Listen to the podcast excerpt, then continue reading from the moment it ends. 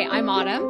And I'm Bethany. And we are A to B Podcast, working on getting from point A to point B through simplicity, organization, and some fun.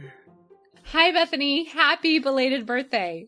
Aw, thank you. Did you have a nice birthday? I had a lovely birthday, and I thought of you because a friend sent me a message and said, I tried to post on your wall for your birthday, like a happy birthday post on your Facebook wall. And she's like, but for some reason, it won't let me post. And then I remembered that at some point I had like clicked all the privacy settings so nobody could post on my wall. And then I was like, oh no, I don't want to miss out on Facebook birthday. So I went in and like fixed it. And people posted such lovely things. And I thought of you because I was like, Autumn hates this.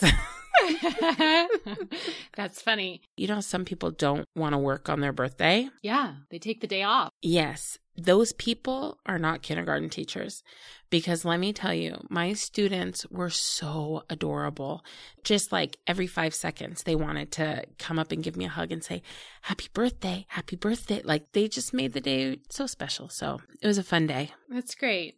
In case you're wondering why we missed last week, that was Bethany's actual birthday, 12/12. So we were partying so hard. We had to take a week off. She's joking about the partying so hard thing. I was like, boy, it's 9:30 because I still need to get up at 5. So that is my wild night. But thank you. Yes, it was a good birthday. Good. Before we move on to our main event today, Kids Clutter, we have an exciting announcement. I'm so excited. If we had a drum roll, maybe we have a drum roll sound effect. We would roll it. We would roll the drums. Drum roll, please. Okay, what are you doing on January 18th? If you are in the Los Angeles area, we hope that we'll get to meet you. I think you should say Southern California because I'm coming from San Diego. So you could be all over Southern California. Correct. If you are in the Southern California area or the surrounding states, the surrounding counties. It's a Thursday night. I mean, what else do you have to do except for drive to LA and see Peter Walsh? Okay, I haven't mentioned that part yet. Oh, sorry. But that is the most exciting part. Peter Walsh is going to be speaking at the event January 18th. It's called Get Organized, An Evening with Peter Walsh. And it is hosted by NAPO LA. If you're not familiar with NAPO, it's the National Association of Productivity and Organizing Professionals.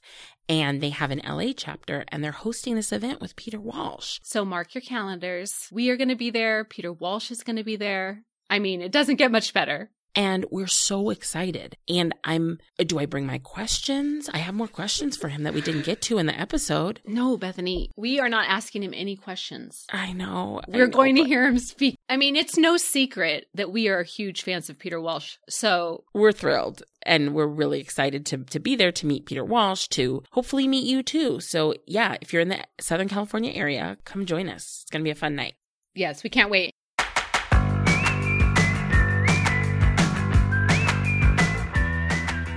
With only 1 week till Christmas, I am super excited to talk about this topic, kids clutter, specifically toys. Because way back in episode 5, we talked about kids paper and kind of how you work on finding systems for all the kids paper that comes through school, but we never really talked about toys.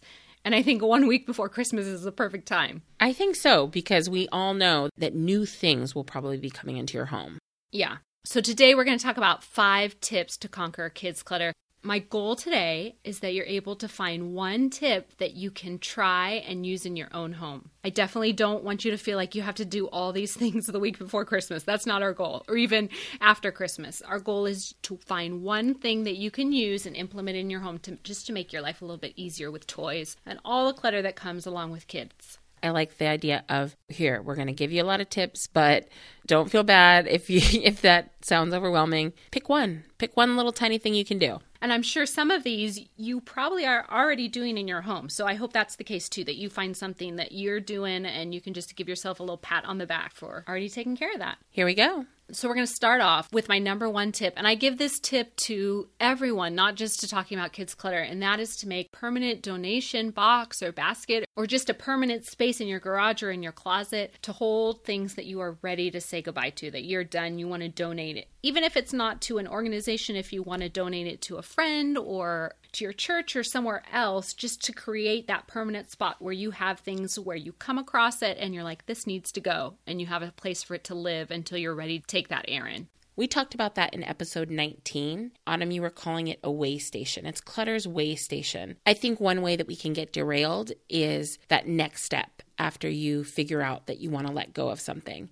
Sometimes you're worried about where it's going to go. Do I give it to Goodwill or to some other charity? Do I pass it along to somebody? Do I recycle it? So instead of getting derailed by that, have this way station where you know it's leaving your house, but you don't have to worry about taking care of that part right at this moment.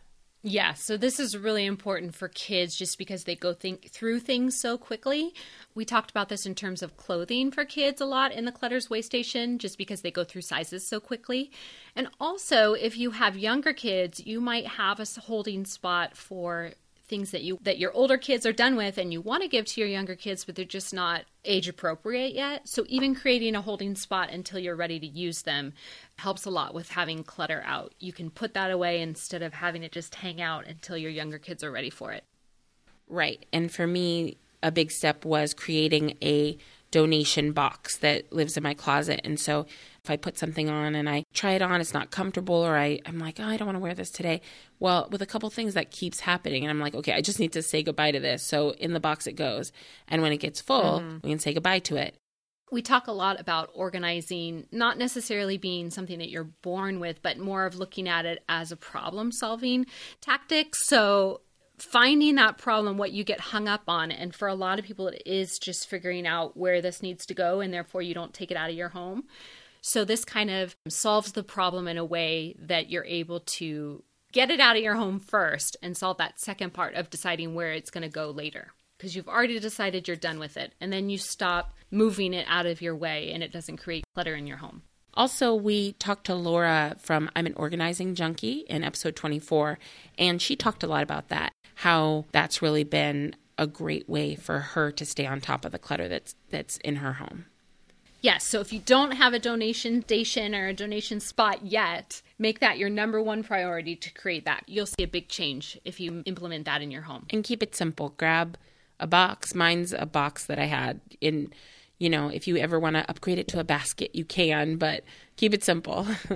Yes. For our second tip today, now that we've created a permanent spot for donations, we also want to make a permanent spot for your kids, like keepsakes, for stuff that we think is junk, but they want to keep it.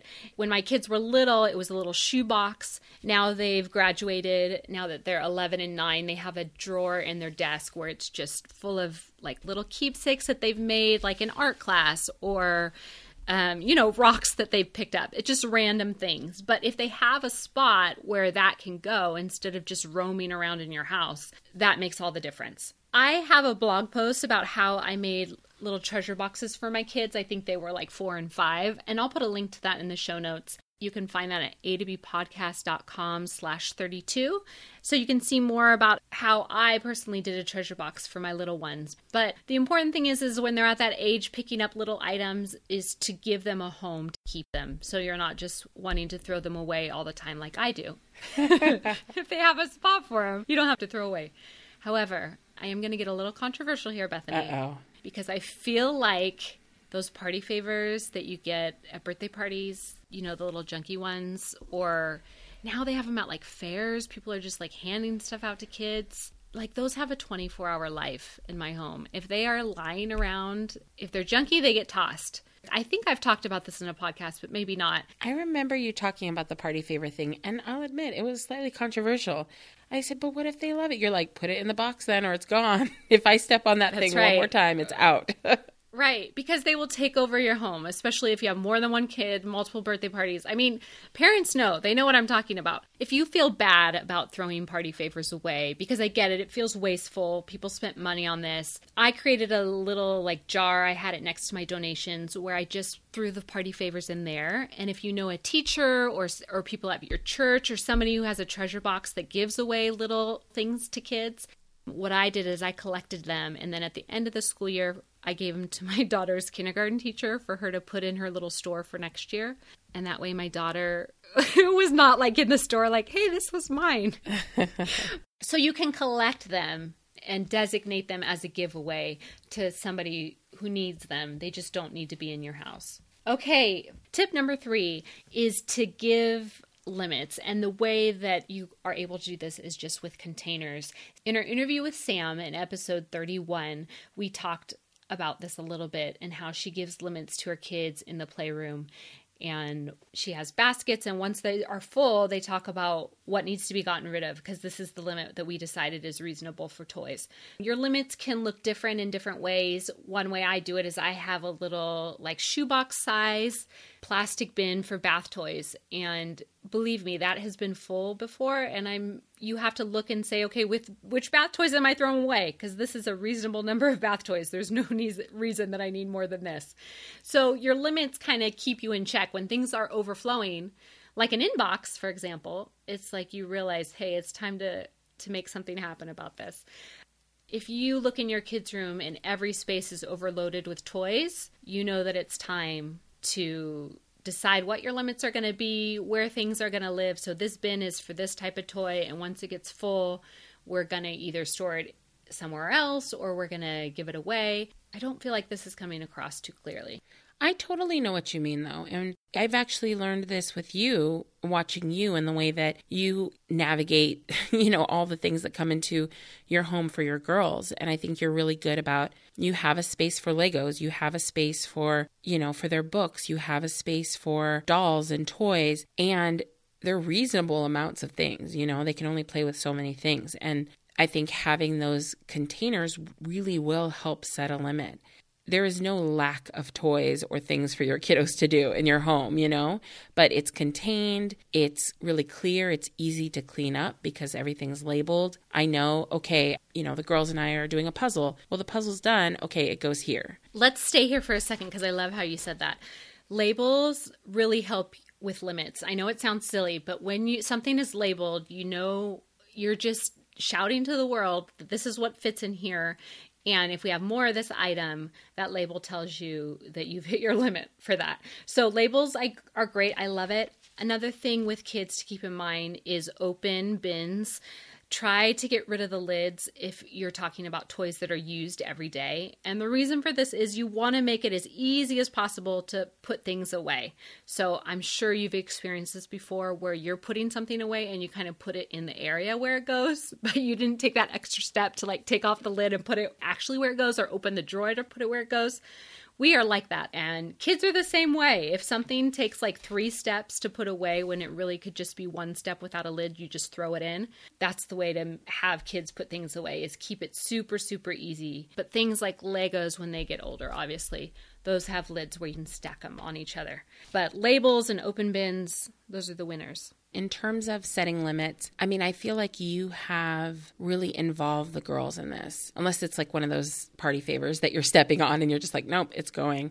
How do you get your kids involved in this so that they don't feel like you're taking their stuff away, but they're really a part of that process and you're building those letting it go muscles for your kiddos too?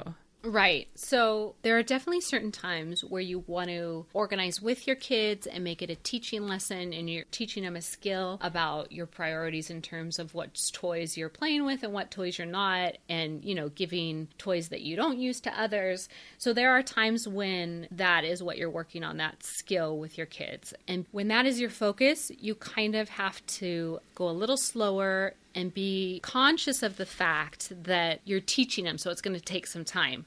And one thing I do, if that's the case, is we focus on the things that we're going to keep first. So I have them choose their top 3 to 5 favorite items and put them on their bed so that they know, and I know, and we all know that that's the safe spot. We're not getting rid of those things. So after we have those safe items that we're you're keeping, don't worry, we're not going to get rid of this. Then we look through the room and say, okay, what else are we done with? What else do we not play with that often?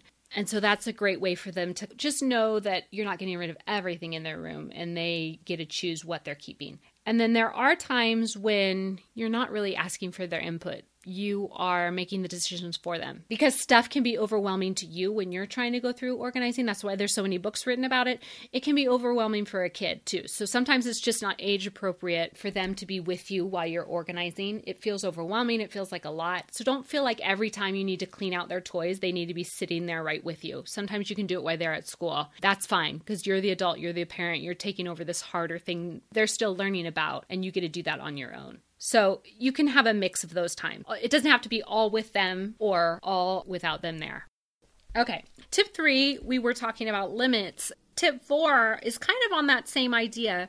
Even if you have tons of great toys, you don't want to have them all out at one time. That can be very overwhelming. So I would give limit to toys that are out.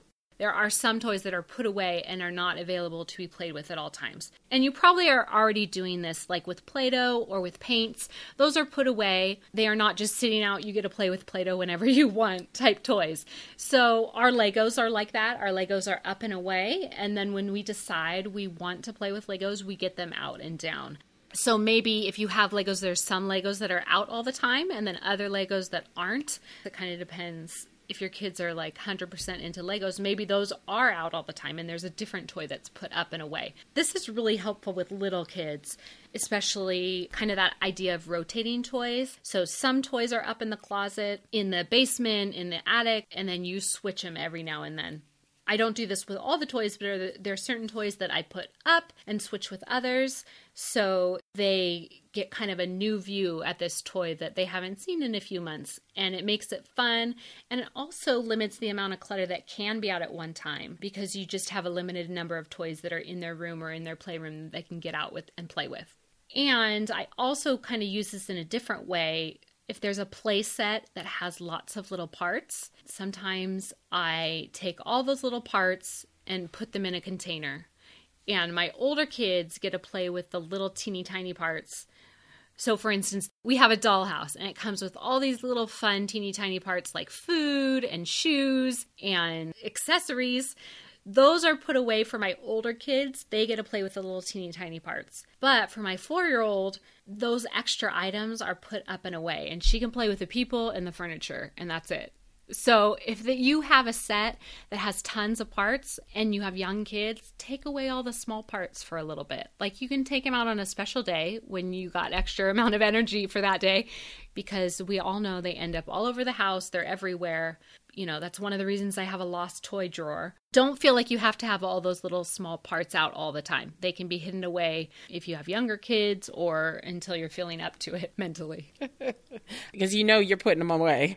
Right. We all know there's days you're ready for Play-Doh and there's days where you just can't do a Play-Doh day. So we have those days. I was hanging out with a friend and she has 2 kiddos, 4 and 7. And we were playing that game, Hi-Ho Cherry-O. Hi-Ho Cherry-O. Yeah. There's all those little cherries, right? And so she picks up the game, she puts it away, and like probably, I don't know, maybe 10 minutes later or something, you know, we find one little plastic cherries that had not made it back into the box. And my first reaction was like, yeah, let's toss it. You know, like I would have just, yeah. I don't know. My instinct was just like, oh, we don't need this. And she's like, you need all the cherries because it has these little tiny slots, right? For the tree, you have to put, she's like, we're already missing some. So yes, I love the idea of a little lost toy drawer. If you don't feel like going back and getting out Hi-Ho Cherry and putting the little cherry back in the little container, have it somewhere so that when you're doing like a round of cleanup, it's there waiting for you along with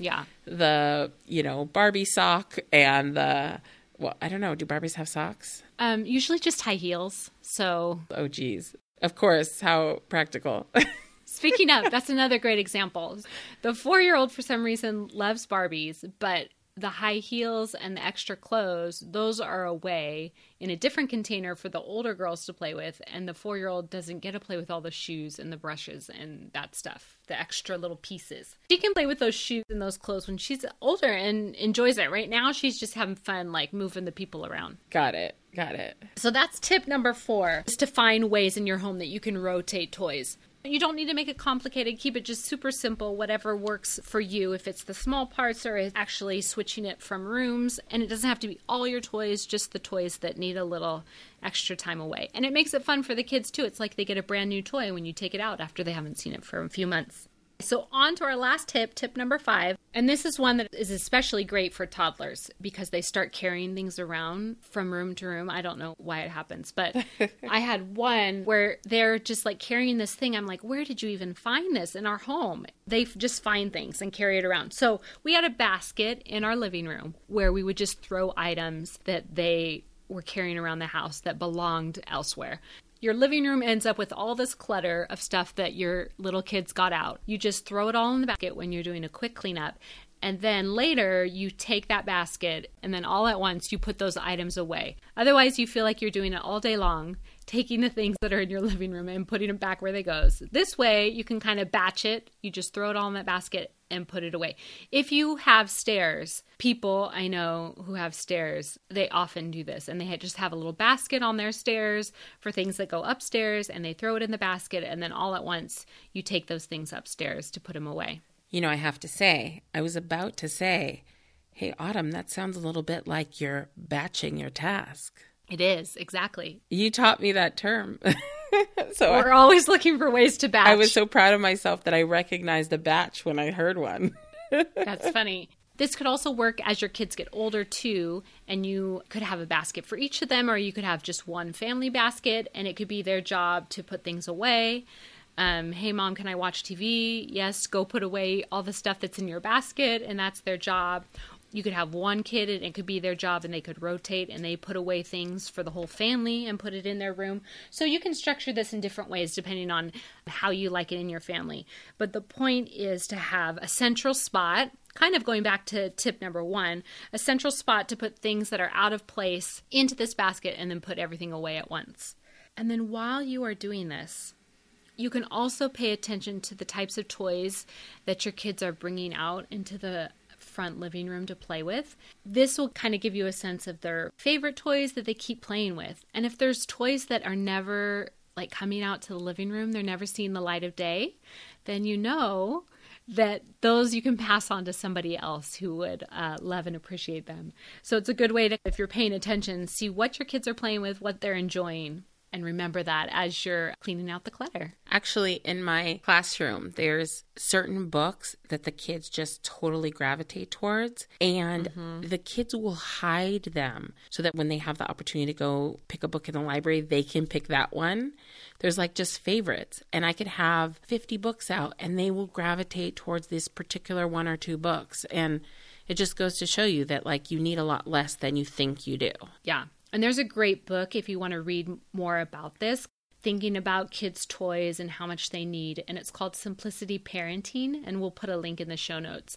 And I just found it really interesting talking about the best ways to promote imagination and creative play in kids. And so if this isn't a topic you're interested in, I definitely recommend that book. And our last tip, Bethany, I know I said 5, but this is kind of a bonus tip. Wait, bonus tip? And I'll know you appreciate this because you work with these kiddos every day.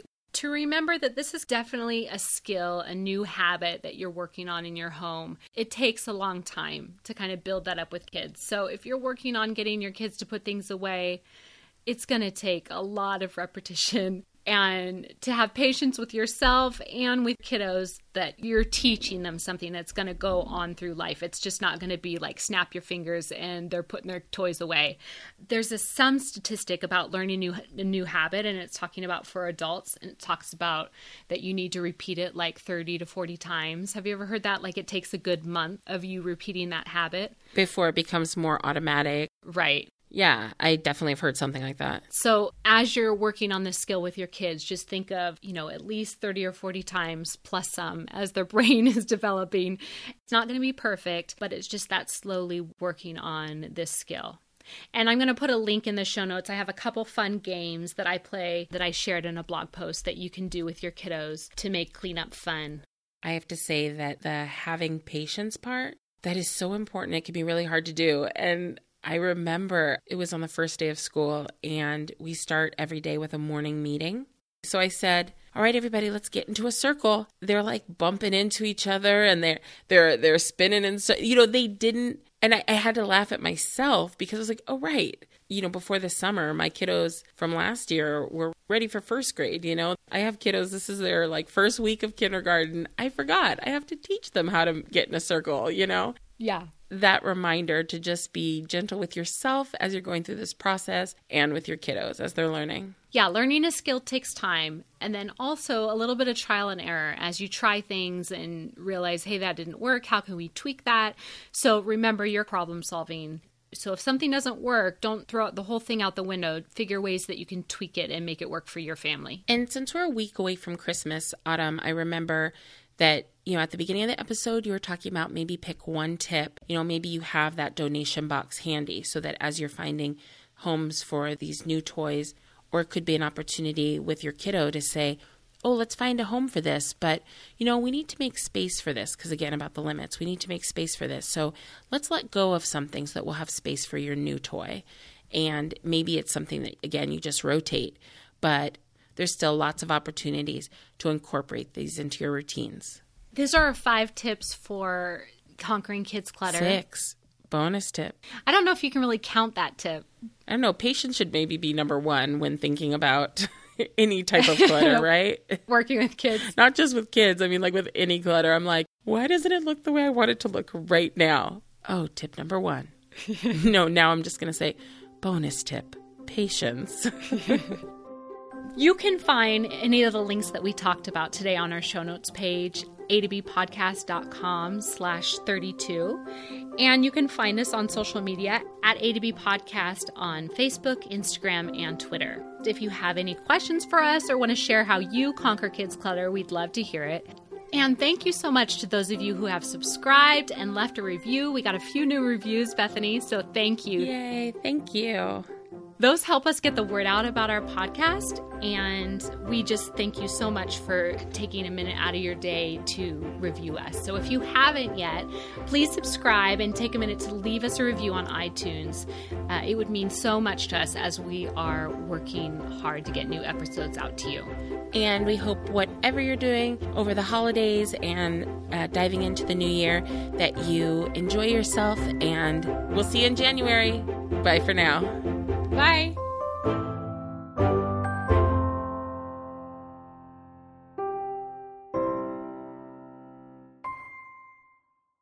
Start the new year with you here on A to B Podcast.com. Wait, not .com. I'm not the website.